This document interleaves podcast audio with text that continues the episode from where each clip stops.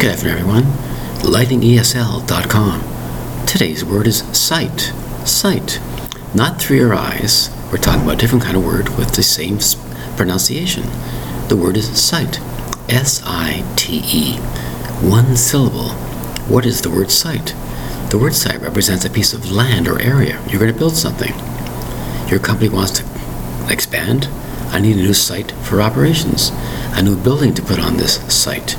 There's in construction of a house, apartment building, whatever. It's a building site to build something. Where do you want to build this? Over there on that site or this site. Spelled S I T E. One syllable word. An area of land, an area of property is called the building site. I'm going to build over here or build over there.